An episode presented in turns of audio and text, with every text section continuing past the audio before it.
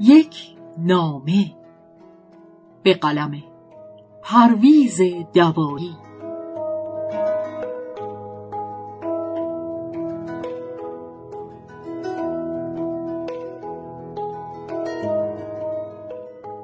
از مجله جهان کتاب سال بیست و پنجم شماره نه و ده آذر و دی هزار و سیصد و نود و نه.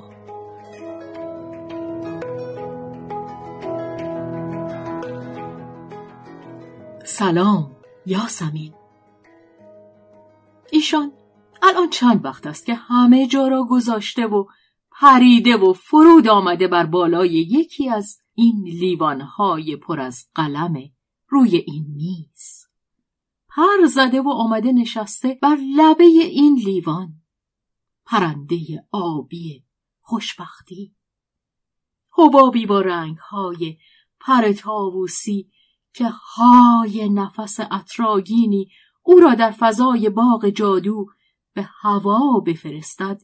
ایشان همه جا را سیر کرده، از ته تاریخ و عمق همه افسانه ها، از روی همه خارستان های روزگار گذشته و آمده و نشسته بر لبه این لیوان و بر زمینه دیوار سفید کنار این بنده و جا خوش کرده در قاب این تصویر کوچک به اندازه کف دست من در چشمانداز بلا فصلم و یک رنگ و رونقی داده به دیوار آشپزخانه منزل بانو در این کنج فراموش شده هویت گم شده این بنده.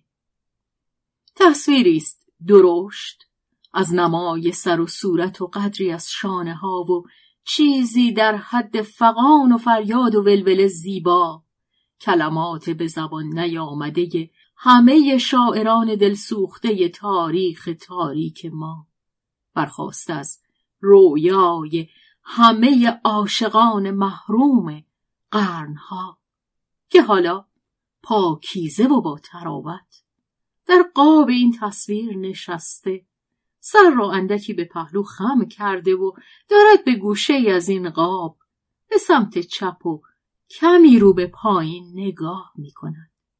نگاهی که پیداست اندیشه پشت آن در پی چیزی خارج از این لحظه و اینجاست، نگاهی که به درون خودش برگردانده و به خاطره‌ای عاشقانه و محزون، به آن دو چشم زیبای غمخوار اندکی گربه‌ای شکل می نماید و ابروهایش که گوشه خارجیشان کمی رو به بالا کشیده شده این حالت گربه‌وار چشم را مؤکدتر می کند. چهره‌اش و آن پیشانی بلند تابناک بر زمینه آبی تیره که باید شبی را برساند به تمامی این تصویر روشنایی سحرآمیزی می بخشد. یک روسری خیلی نازک و شفاف مثل مهی بر گیسوانش نشسته و بر این روسری نقطه های ریز طلایی باریده است که زیر نوری ناپیدا برق می زند. از زیر این سرانداز زنجیر طلایی نازکی آویخته و بر آن یک قطعه یاقوت درشت یگانه زینت این چهره و پیشانی است. لبهای شکیل گلگونش یک ذره اندک به اندازه ادای آه باز مانده. یک گل درشت از نژاد رز به رنگ غیرعادی آبی را بین دو دست گرفته. انگشتانی از نوع نژاد ساقه مریم و دستها را تا زیر چانه بالا آورده و الان است که این گل جذاب جادویی را ببوید، گل آبی فراموشی را ببوید، گلی که جعفر جادوگر نابکار که دلباخته اوست آن را در محتابی این قصر بر سر راه او قرار داده که همچه که دخترکان را ببوید، احمد عاشق و عشق او و همه ماها تنهای کوچک گم شده در تاریکی تالار سینمای محله را فراموش می کند. چشمانش در این لحظه آکنده از رنج و لذت عشق انگار که کمی نمناک است. پیداست که روحش در اینجا نیست و پریده و رفته به نزد احمد عاشق و نخستین دیدار با او در آن باغ و کنار برکه‌ای که تصویر احمد روح او از آن برآمد و روبروی او ایستاد تا دخترک مفتون و مجذوب بپرسد: کی هستی؟ و احمد با چشمانی لبریز از عشق بگوید: غلام تو. و بعد این گفتگوی کوتاه ماندنی و جاری در همه و هر کجای جهان: از کجا آمده ای؟ از اعماق زمان تا تو را پیدا کنم. چه مدت منتظر بودی؟ از آغاز زمان. و حالا که مرا پیدا کردی، تا کی میمانی؟ تا پایان زمان.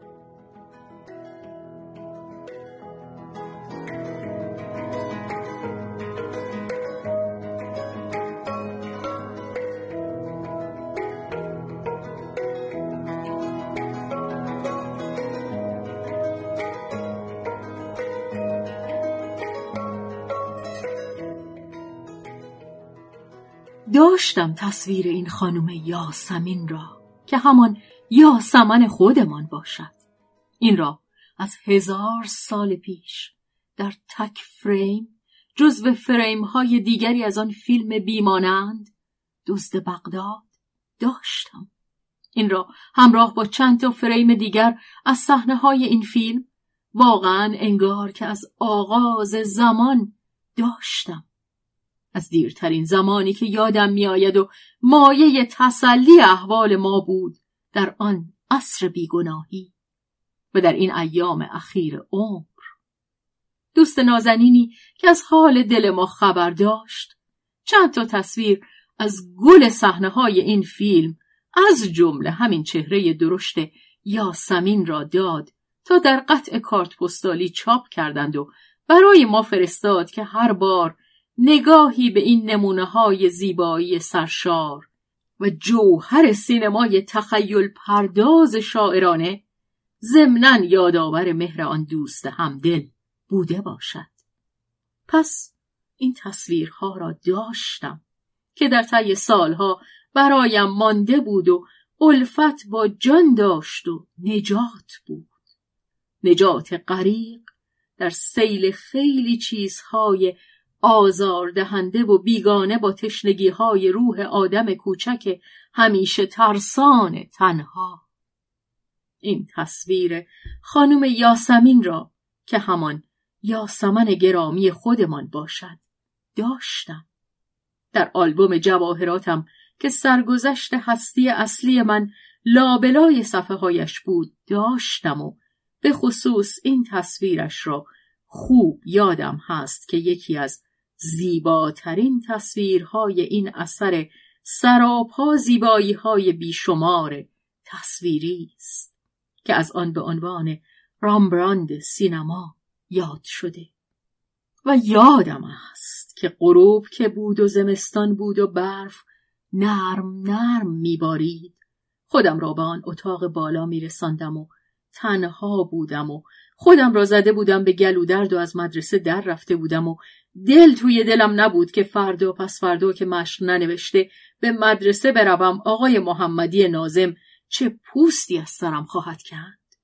در آن حالت تلخ تنهای افسرده و بر آن زمینه نیمه تاریک اتاق زمستانی این تک تصویر عزیز خانم یاسمین را که اصل و گوهر و جادوی مجسم بود بین دو انگشت شست و اشاره در زمینه پنجره غروبی رو به روشنایی می گرفتم و نور پنجره که به تصویر میخورد رنگهایش بر سر و چشم من میبارید و چشم با تمام وزن و معنی کلمه روشن میشد که روشنی کیهانی آغاز زمان و مکان بود و این تصویر کوچک از بین دو انگشتم به دو سو گسترش می‌یافت و سر تا سر پنجره غروبی را پر می‌کرد، پر از رنگ و زیر زمزمه آهنگ عاشقانه‌ای که با این صحنه همراه بود و در این لحظه در سرم و در دلم بیدار می‌شد. این تصویر و تمامی این بساط مربوط به آن دوران دست نخوردگی روح است و بیخبری هولناکی از آنچه بر سر راه آینده من گسترده شده، دوران پیش از زمین خوردنها و پس گردنی خوردنها و زخم و زیلی شدن باورها در کشاکش دهر و زیر بمباران اخبار اعمال تاریخ سازان بمب ساز عربدکش خنجرگزار که در مسیر حرکتشان تلی از ویرانه ها و از کشته پشته بر جا گذاشته اند و می گذارند مدام مدام.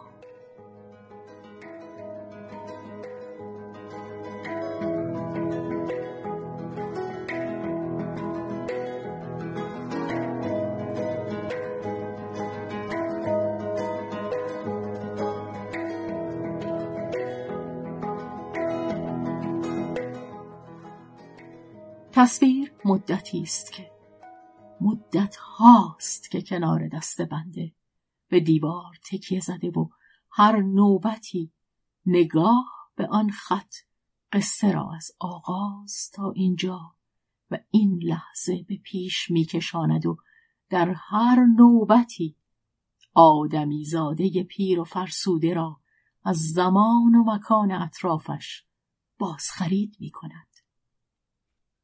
نگاهش می کنم و این حالت انتظاری که در سر به پهلو برگردان و در نگاه او هست انگار به آدم می گوید از که مثل تمامی عمر بی مصرفت نشسته و نگاه می کنی، کی می خواهی دستم را بگیری و از این قاب تصویر از درون خوابهایت به در آوری و یا بهتر از آن به درون تصویر به آن دنیای رنگین پاکیزه به نزد من بیایی. فردا، پس فردا، مگر چند تا فردا در برابر داری؟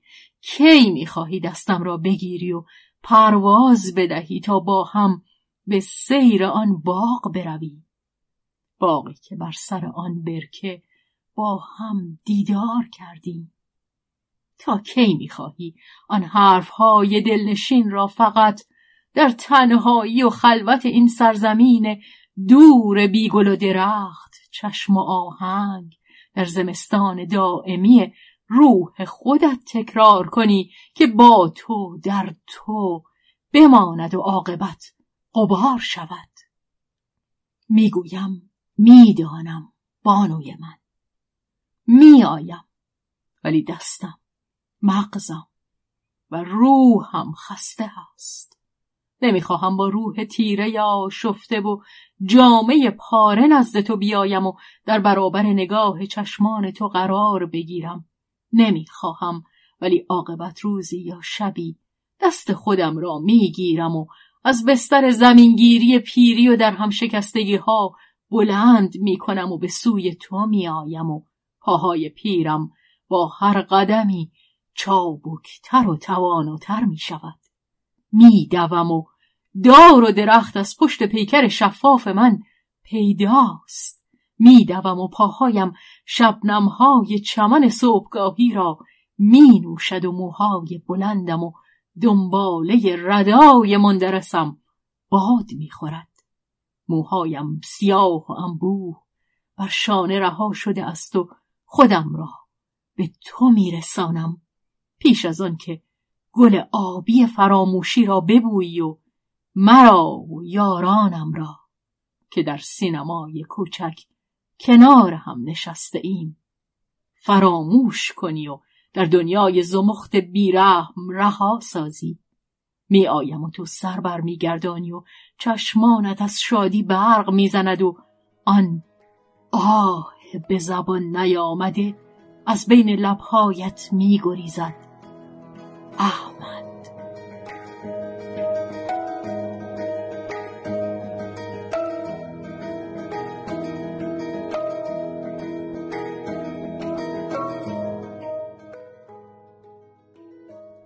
اینجا همه جور گل دارند، گل یاس ندارند، ولی ندیدم در تمام این سالها در اینجا گل یاس.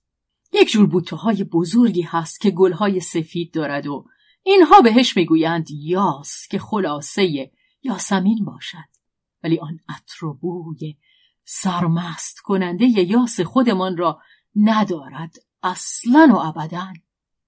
هزار سال پیش یاس خودمان را در باغچه حیاتی نقلی دیدی. حیات پاکیزه زیبایی خیلی شبیه به حیات‌های قدیمی خودمان که البته همگی الان قد کشیده و سر به فلک کشیده و های رایز شده اند به مبارکی و میمنت. حیات جمع جوری بود در خانه‌ای در یک دهکده ساحلی در جنوب کشور پرتغال که کنار درش تابلویی داشت که خبر میداد اینجا یک جور گالری هست و ما رفتیم تو، سر کشیدیم و به یک نگاه دل من از دست رفت و نگاه را که به اطراف چرخاندیم در وسط یکی از باغچه‌ها یک بوته بزرگ دیدیم پر از گل‌های سفید با عطری که بجز گل یاس خودمان هیچ گل دیگری نمیتواند داشته باشد. یعنی آن عطر را تنابنده‌ای نیست از خاک ما که به یاد نداشته باشد و هوش از سر ما رفت و و مثل دیدار یک آشنای نازنین قدیمی بود در لحظه و مکانی ناغافل. و به این بانو اشاره کردم که این گل بسیار عزیز سرزمین ماست، یک گل سنتی دلپسند که ما بهش یاس میگوییم. و یک دانه گل کندم و به دستش دادم و بو کرد و تحسین کرد و خواستم یک اشاره بکنم به خویشاوندی من با این گل عزیز و نقشش در هستی من که البته توضیحش مفصل بود.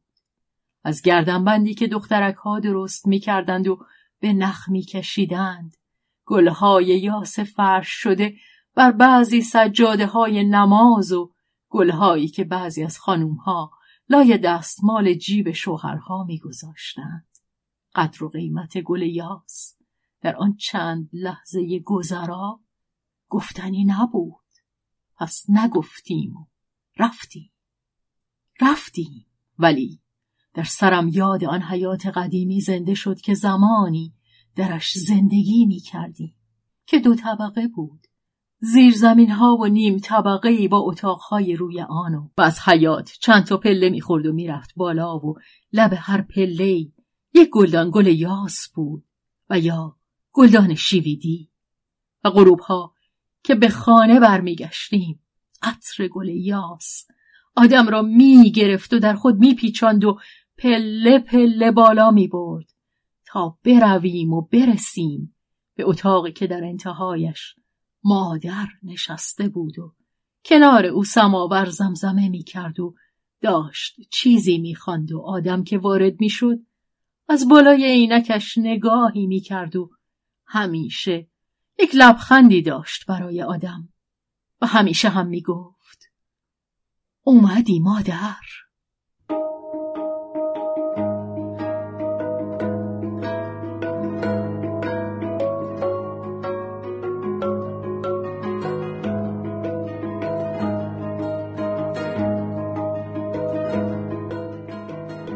با صدای شهرزاد فتوحی.